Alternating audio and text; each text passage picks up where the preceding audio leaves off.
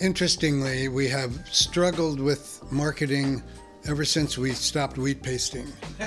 um, and the reality is 90 some percent of our students, certainly maybe in the high 90s, come by word of mouth. That was Blue Bear School of Music Executive Director Stephen Savage. I'm Jeff, and this is Storied San Francisco. In this episode, Stephen starts us off by sharing the story of how Tennessee Mowry's stepmom came to be involved in the school. Tennessee is the director of the school's Little Bears program. Stephen goes on to talk about the evolution of Blue Bear over its 50 years, everything from recruiting techniques to teaching philosophies.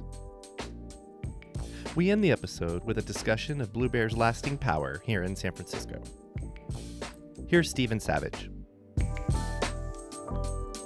Okay, well, so I don't remember exactly how or when I met Susie, but I know it was way back, and she was teaching at Blue Bear. She was good friends with Bonnie Hayes, and that was clearly the connection. Okay. Um, Do you want to tell the, bon- the Bonnie Hayes story, how she yeah, showed up? So, Bonnie, well, the Hayes family is an interesting story. I mean, they they have had uh, a lot of success in the music business, and they all came to Blue Bear within the first six months of the school opened in 1971. Still 71, yeah. Um, Bonnie was, I'm not sure if she was 16 or 17, but she was still in high school. Her brother Chris was 13, and her brother Kevin was 12.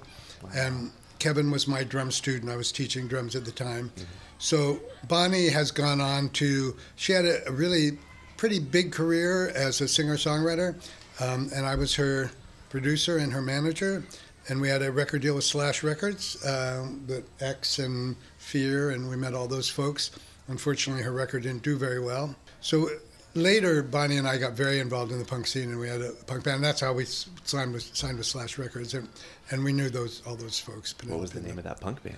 That was called the Punts. The Punts the, with a Z or with an with S? With an S. Okay. P, uh, but then it when we signed with Slash, they insisted that we changed the name, and it became Bonnie Hayes and the Wild Combo.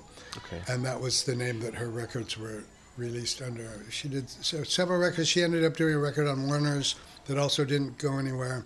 It, it came out right at the same moment that Sinead O'Connor's record came out. Oh, bad timing. Sort of blitzed it out. Anyway, that's a whole other story.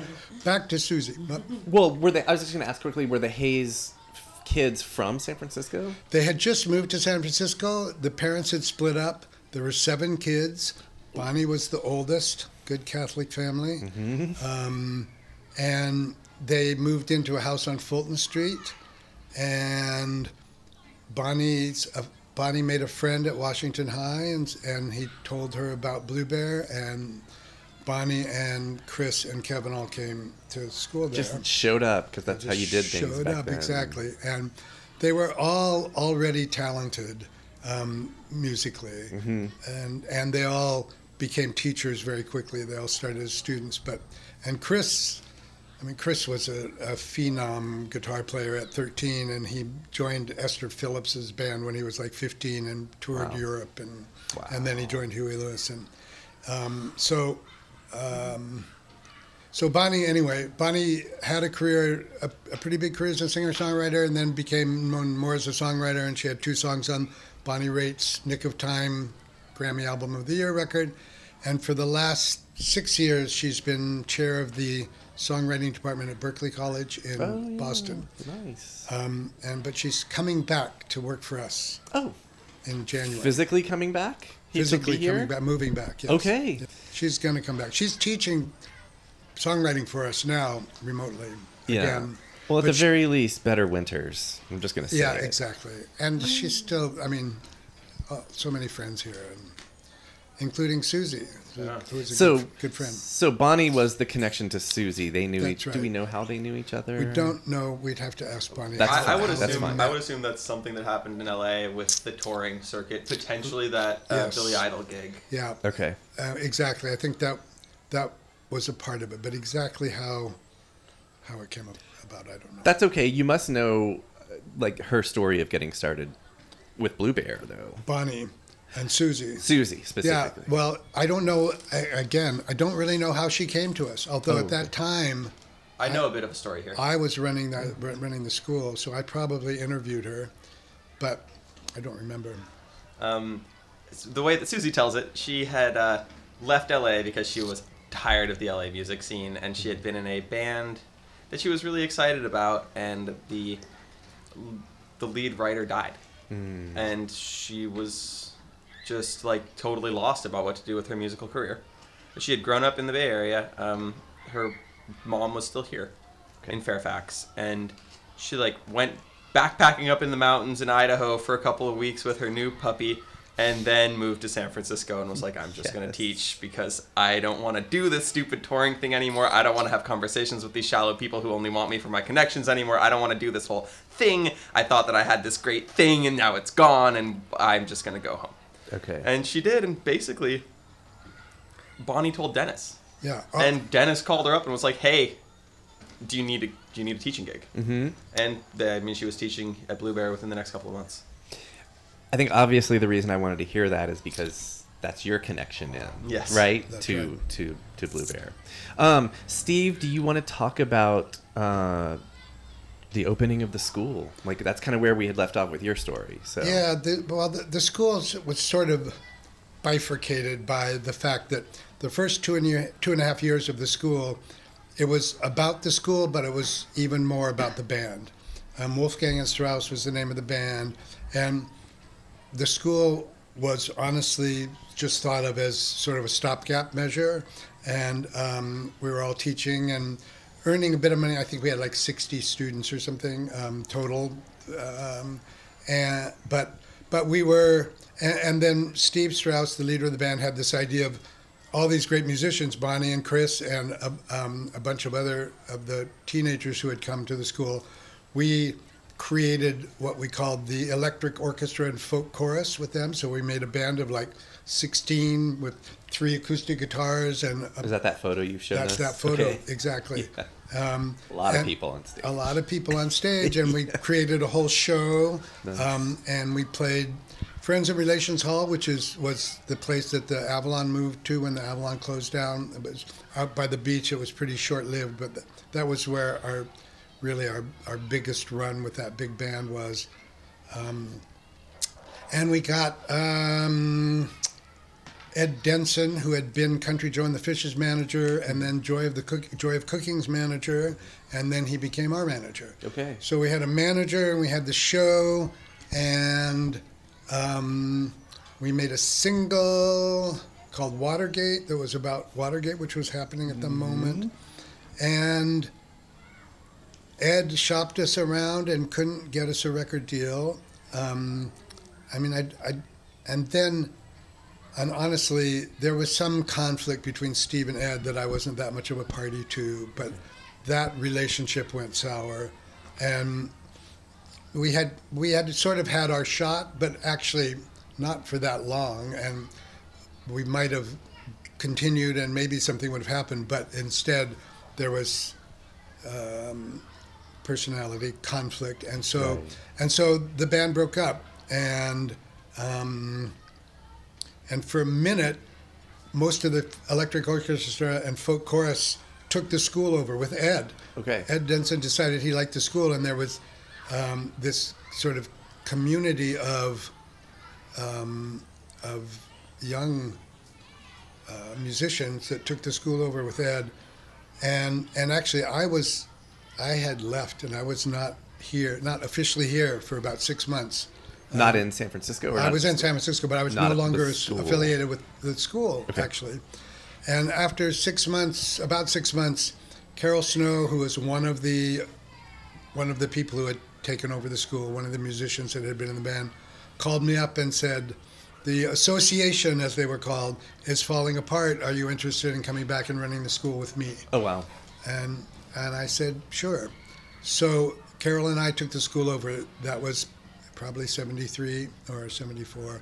Okay. And um, and at the time we were, I, I think we had about 60 students, and we were like $3,000 in debt, which at the time seemed like an enormous amount of money. Absolutely. and um, and we just hunkered down and slowly were paying off the debt. And then I think it was 77, a couple of years, three or four years later, somebody told me about Fort Mason, and I came out here, and Fort Mason got the California Conservation Corps, which was this California initiative of at-risk kids that. Um, so we hired, we had to hire a uh, contractor, um, and California Conservation Corps provided the labor, which were these kids, and bought all the materials. Oh, wow. And built the school for us. Wow. And so that's how we got moved here. It was an incredible deal. Yeah. Deal. I mean, that must have been super exciting for y'all. It was super exciting, and that changed everything. And then we started to grow. Yeah, Out out at Ocean Avenue, we just we're just scraping by, but getting here um, really is what allowed the school to become what it's become. How did y'all get students? We wheat pasted. We Yeah, you postered. did. we went out at mid at you know one o'clock in the morning with our posters and our wheat paste and put them on on poles all over the city. We did that for years. We Awesome. Mm-hmm. were expert wheat pasters. We never got busted. In the dark of night. How do y'all get students now? Or, you know, what, what's been the program? Well, the uh, interestingly, we have struggled with marketing ever since we stopped wheat pasting, um, and the reality is, ninety some percent of our students, certainly maybe in the high nineties, come by word of mouth. Okay. That's really what it's all about. Right. And so our main task is to run great programs and have great teachers. And that's what brings people here. Got it. We do social media, we do some advertising, Yeah. we do Google We- we, ads. we have done a lot of different types of marketing over the years. We've bought ads through uh, Yelp and Google and Right. um, Facebook and Twitter and Instagram. You know, like we have done it all, and really, word of mouth remains the thing. In physical ads, you were showing me the Muni. We did the buses. The Banners. buses came to us through a couple of different donations, so we've done that. Mm-hmm. That something that we couldn't really afford, and but that that has brought some people, but not as many as you might expect. But it is all about, as you know, we we have learned what. Uh, some something about business, even though we're all musicians. Um, so the whole brand awareness thing, um, and I like to think that Blue Bear's presence in the city is pretty uh, high at this point. So, you know, I'm constantly running people into people, and we've had forty thousand students through the doors Wow. here. So, it's almost hard to find someone who hasn't heard of Blue Bear, and even to find someone who hasn't either been a student at the school themselves or know somebody who's been a student at the school. So this is, you know, it's what 50 years do does for you. yeah, and persistence. It's, it's just some, there's something in there. exactly. In in that. Um, okay, let's jump back to, uh, well, the first, let's say, decade or so. Did y'all have like a, a music slash music education philosophy already out of the bat, or Yes, Okay. we did, and it was, but it was very much a. We were all children of the '60s, and it was um, very much, and, and it wasn't until more recently that we have uh, taken the uh, empowering people to play the music they love, which is sort of a concise way of saying that that's what our philosophy was. That we wanted to help you play the music. We didn't. We didn't have a you should be playing this or you should be playing that. This is the pathway through.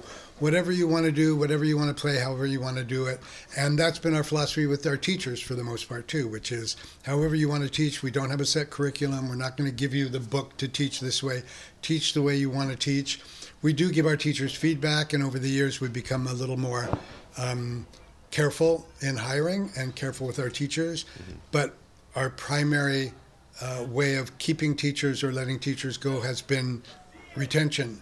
If they keep their students, if the students like them, then they stay. If they if they start losing a lot of students, we stop giving them new students. it works out. Do you want to talk about? Um, I mean, I, I'm already just thinking in terms of how Blue Bear might have changed, but also because you know, hip hop didn't even exist when y'all. Oh, not even. Um, and then electronic music didn't exist. Like, have how have y'all evolved in in those ways to incorporate those genres and, and those folks that do that? do you want to talk about that? Yeah, sure. So, you know, we're kind of billed as the school of rock and roll. but that doesn't mean that we don't want to teach all the different types of music. Right. And like the idea of contemporary music and slightly countercultural music being very important to to what's going on musically in the world is definitely part of Blue Bear, and we know that that's what's going on with EDM and with hip hop and with some other more modern forms of music right now. And so we've been putting out programs. We've had some um, electronic music production courses. We've had some DJing courses. We've had some hip hop production courses as well, particularly in our outreach program, which is working with uh, teens down in some more disadvantaged part of the city to help them. I don't know, put their time towards something good rather than something bad. And um, and that they've been working.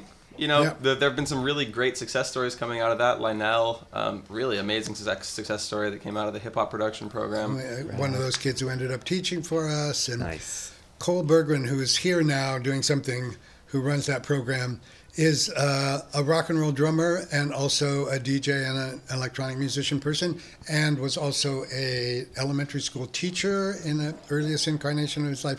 He's the perfect person to be running this program for us, and he has. I mean, he's been with us like 12 years or something. Yep. Awesome. and he of course he's also a dj and we have this dj program and going back to word of mouth it takes our programs a while to to get to their full capacity Right. because if no one has taken the class and there's no one to give that word of mouth feedback. And so the dj program just limped, for Limped. years absolutely limped and now um, is totally full. Uh, and we can only we end up well not during the pandemic but otherwise we do it in clubs. And so you're like there in this club learning to dj like a little earlier in the evening or whatever for 12 I like weeks how you did that. Learning to yeah. That's- Uh, For those listening, uh. Tennessee just did the whole DJ scratching the record. Uh-huh. He didn't do one hand on the the earphones. headphones. but- I don't, but I don't need yeah. that. I can just look at the grooves, man. I'll see if I can add a sound effect. over that. there yeah. So uh, they're, they're they're there. They're learning for 12 weeks, and then they have a showcase there at the club, and their friends can come and like see them up on the stage at the Monarch, DJing with the lights and the smoke, and, you know, and that's all Right really on. fun. And then they see it, and they're like, "Wait, I, I want to do that." Or their friends like, "Man, that was that was really fun."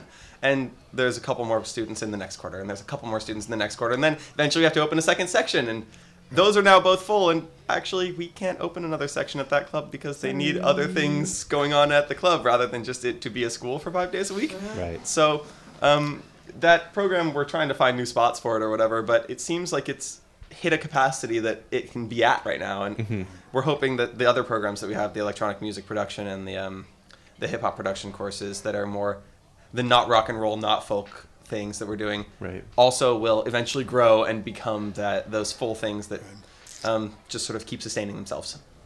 Awesome, I love it.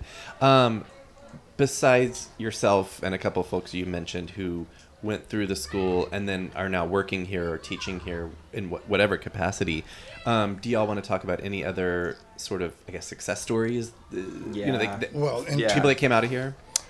Th- There's three that come to mind for me: which are Dennis, Dan- Rachel, and Eli- Elias. yeah, for sure. So you can Great. Well, I should tell Dennis's story because basically, uh, it, way back in the late 70s, when my career as a musician um, and as a record producer started becoming more active, um, we needed to hire somebody to do what I had been doing here, which was interviewing and hiring the teachers and sort of running the day to day. And there was a student, Dennis, um, who seemed like the perfect candidate, and he basically took my job over, and that was 40 years ago Oh, wow. He's the general manager now. and Okay, he's, got it. he's still with us and still playing music. He's made a bunch of records and um, He produces some records too. I mean, he, he Yeah. does the mixing and stuff. He, Yeah.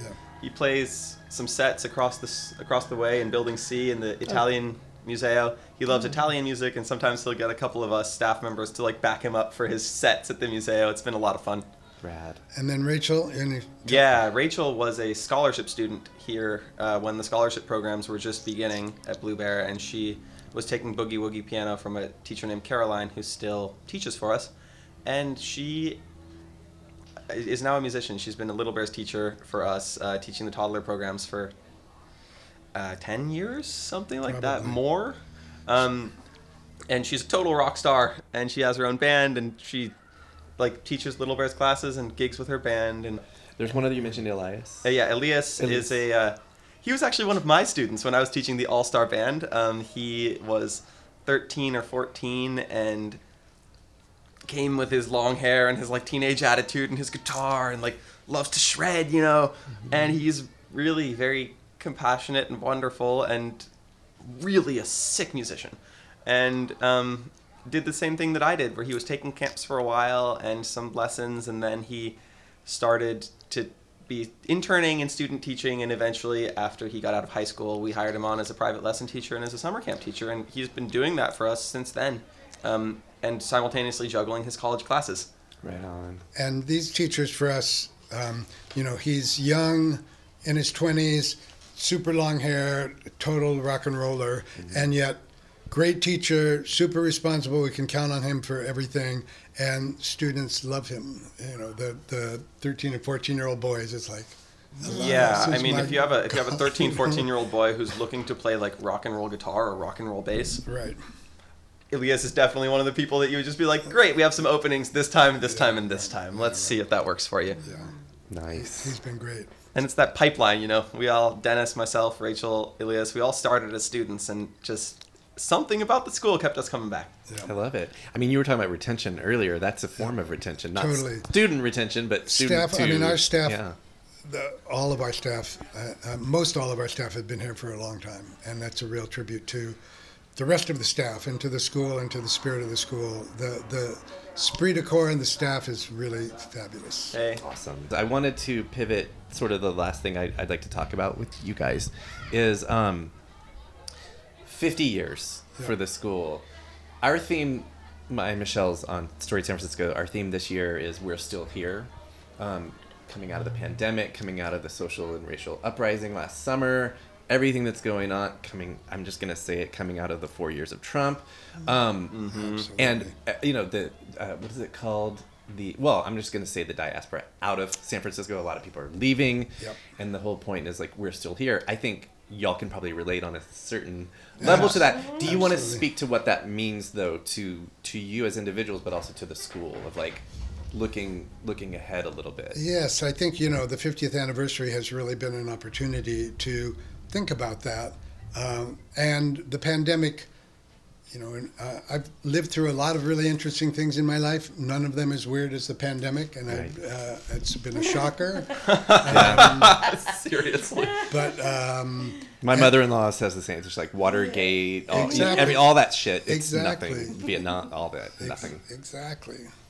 Um, so, uh, and then for the school to have to pivot, and Tennessee was really in the uh, in the trenches for the two weeks after we shut down, porting everything over to online, teaching the teachers how to use Zoom, and contacting a million students, and you know we have like 800 students, and Yeah, I Um, communicated with nearly every single one of them. I mean, that's like a small university at that point. Yeah. That's enormous. It, it is it is enormous.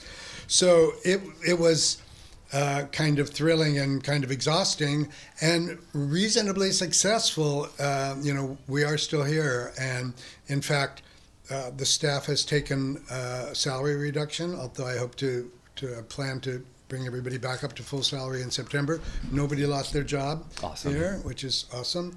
And um, we had, um, you know, we're at about 60% of our normal revenue, but we got PPP loan money twice. And we have some of it, we have some wonderful funders that stepped up and um, without even us asking, saying, we're giving you more money because we know these are tough times for you now. So uh, we're coming out of this actually quite healthy. Good. And we're doing a lot of stuff to celebrate our 50th anniversary and trying to secure our legacy. And d- have you guys, um, have you seen or do you know about our Jack Black video? No, I don't. Okay. Oh, it's so cool. Uh, so we have this program called the All Star Band, which is our teenage rock band program, very much like School of Rock, right? And we got in touch with Jack. There was a connection to a connection, and through a board member. and we got in touch with him. And we're like, hey, you know, we're us, we're like the original school of rock and roll, and we're turning 50 this year. Um, do you want to do a song with our teenage rock band? And he was like, heck yeah! And uh, he did, and they played Suffragette City. We had all the kids on video, and it's all uh, they like really copped all the parts from the record, and they are. We had to record the drummer here. um, both visually and audio. I mean, like that's a small recording studio over there, and he doesn't have a drum kit with a bunch of mics in his house, and so then we have this beautiful video of like nine or ten kids around the outside and Jack Black right in the center singing Suffragette City and rocking out and pointing out the different all star band kids and then at the end giving a big shout out to us and to them and oh So man, in- it's really exciting. It's really, really cool. We're in the process. We're going to use that to create another video, which will really be celebrating the school's mission and history, a lot of the archival photos and stuff, with interspersed with Jack um, giving a shout out to us and little bits of the song. And that's this is for us a lot about securing our legacy and celebrating 50 years and trying to uh, ensure that we're going to be here for the next 50 years because that's the plan. Yeah. Uh, in terms of being here, we're still here. Um, I, I remember talking to Dennis on. I, he and I carpooling together, both from the East Bay, when we were both working full time at the desk and doing all that stuff, and talking to him about. It was just the week before the lockdown happened, before the pandemic, and everyone was starting to cancel their lessons, and we were seeing a pretty serious reduction happening and all these different things, and I was, Right. was like, you know, we've seen other economic downturns. You know, we lived through 2008. We lived through these different things, but I've never actually seen anything affect our students as much as this right now. Right. And then it got whatever 50 times more intense. Yes. yes, did. And lasted forever. And lasted my God, forever. oh. But yeah, we're still here. Um, we managed to make it through. We worked hard. We offered a good service, and people gave us the benefit of the doubt.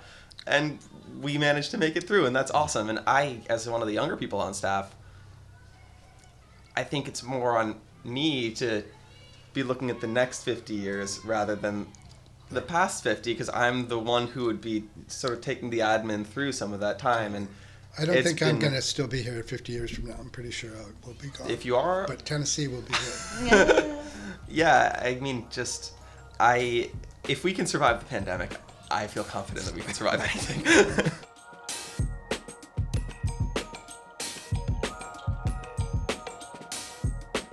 was Tennessee Mowry and Stephen Savage. We're taking a short summer break next week. Perfect time to explore our archives. But we'll be back the following week with the next episode of Storied San Francisco. You'll get to know Gus's discount tackle owner, Stephanie Scott. Tune in for episode 18 on July 27th. Music for the podcast was produced, performed, and curated by Otis McDonald. Original photography is by Michelle Kilfeather. Aaron Lim of Bitch Talk Podcast is our contributing producer. And the show is produced and hosted by me, Jeff Hunt. Now, in our fourth season, we have more than 150 episodes available on our website, storiedsf.com, or wherever you listen to podcasts. If you can, subscribe, rate, and review our show so we can reach even more folks. And if you'd like to drop us an old fashioned email, we'd love that. The address is storiedsf at gmail.com. Thanks for listening. Stay safe, stay strong, stay healthy, and we'll see you next time.